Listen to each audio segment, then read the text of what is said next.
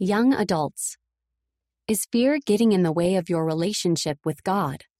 How can I close that gap that I sometimes feel between me and my Heavenly Father? By Jamie Catherine LeSueur, Church Magazines. What would happen if your relationship with God was so secure that you could trust Him 100%? Maybe you'd have the faith to move mountains.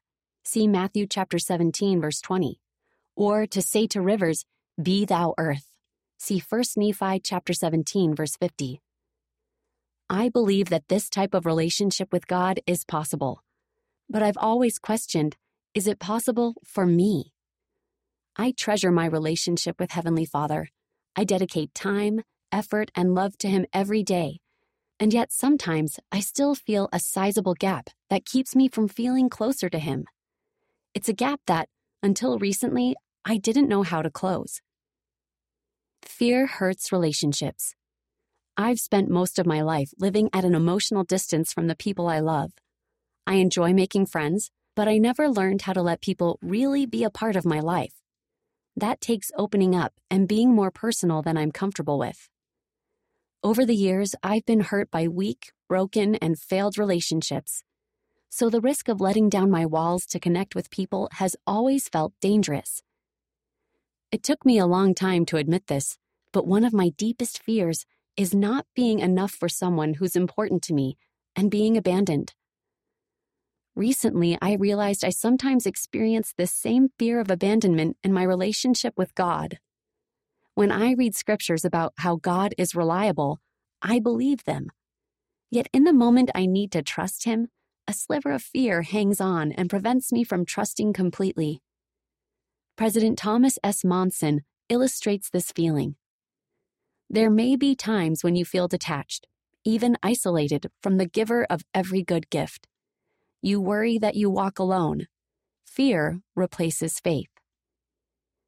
As I've studied the way fear affects my relationships, I've discovered a few truths that have helped me better respond to fear so I can have hope in and continually strengthen my relationship with Him and others. The importance of trust. We all want secure, trusting relationships in life, especially with Heavenly Father. But sometimes fear can get in the way of allowing ourselves to open up to potential friendships, eternal companions, and even Heavenly Father. We can feel threatened by all sorts of things, but most of the time, the biggest fear comes from the perception that others are pulling away from us, or that they will in the future. I've seen myself become obsessive, waiting for someone I like to text me back. I check my phone constantly, hoping they've responded and feel anxious if they haven't. Other times, I irrationally decide that a dating relationship isn't worth the emotional risk of being hurt or disappointed, so I end it. Both of these responses demonstrate a lot of more fear based reactions than trust. Considering this, it makes sense that I would respond to God in similar ways when I'm not putting my full trust in Him, but letting fear and doubt determine my actions. Yet, as we learn in Proverbs, we can always trust in the Lord with all our heart and lean not unto our own understanding. See Proverbs chapter 3 verse 5. Setting healthy expectations. We can all develop more secure, healthy relationships and one thing that helps me is setting realistic expectations.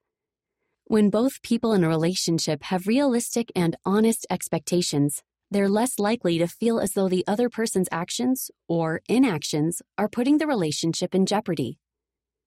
Sometimes we have faulty expectations for the way God will be involved in our lives. And those expectations are often why we may feel like we can't trust Him, because He isn't showing up the way we expect Him or want Him to we may start to feel frustrated, insecure, or fearful that He isn't there, that He doesn't love us, or that He won't keep His promises. We may react with anxiety or start hinging our faith on the fulfillment of blessings we think we deserve or outcomes we think will be best for us. Or we may act avoidantly. We stop reading our scriptures or praying for His guidance because we'd rather rely on our own strength. All these tendencies are barriers that prevent us from truly feeling and reciprocating Heavenly Father's perfect love. In these cases, We're the ones who need to reevaluate our expectations and behavior. Instead of telling God how He's supposed to show up for us, it's more helpful to learn how He works. As Elder D. Todd Christofferson of the Quorum of the Twelve Apostles has taught, it truly is folly for us with our mortal myopia to presume to judge God, to think, for example, I'm not happy, so God must be doing something wrong. Covenants build trust. To develop trust in our relationship with Heavenly Father, we can turn to our covenants. Covenants explain clearly what He expects of us. As we strive diligently to uphold our end, we do our part to foster trust in this divine relationship. Covenants are evidence that God loves and is committed to us, that nothing can separate us from Him or His love as we continue to seek Him and repent each day. When we see for ourselves that He keeps promises to us as we keep ours to Him, we're reassured that we can trust Him completely. Recognizing God's fulfillment of covenants takes observance, reflection, and faith. If you struggle to see Him in your life, consider these ways He's promised to bless you as you make and keep covenants. Relief from failure, sorrow, or regret. Greater knowledge of the Lord's purposes and teachings. Strength against temptations.